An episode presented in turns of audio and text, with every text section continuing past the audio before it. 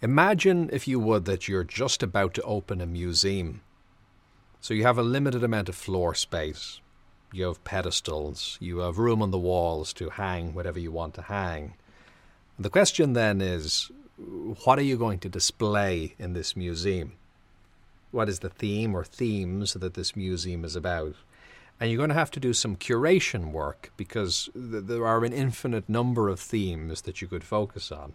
There are any number of objects in the world or pictures that you could bring in to the museum. What's on display in a museum is usually just a very small sample of the overall collection of artwork that that museum or institution possesses.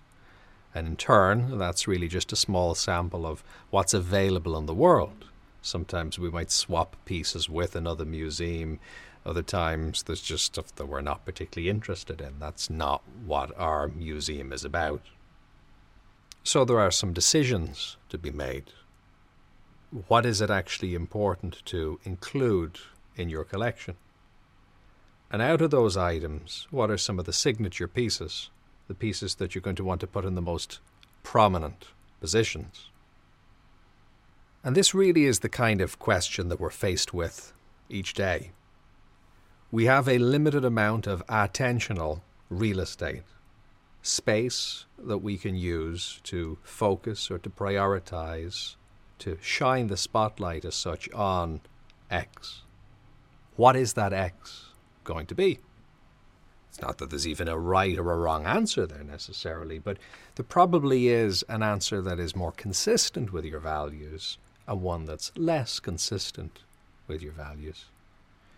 And if you were to visually go for a walk through the museum space of your mind and imagination, would you maybe see some things that maybe don't deserve that much attention up on pedestals?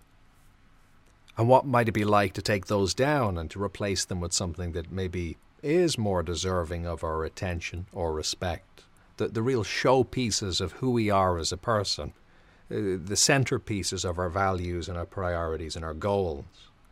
And it's this kind of a curation of our thoughts, ideas, and priorities that we could well do with taking seriously, but also doing joyously at the same time it's great to have the opportunity of that exhibition space of the mind and imagination. But it's really recognizing that opportunity we have to curate, to maybe bring in different collections at different times, but always in keeping with our values.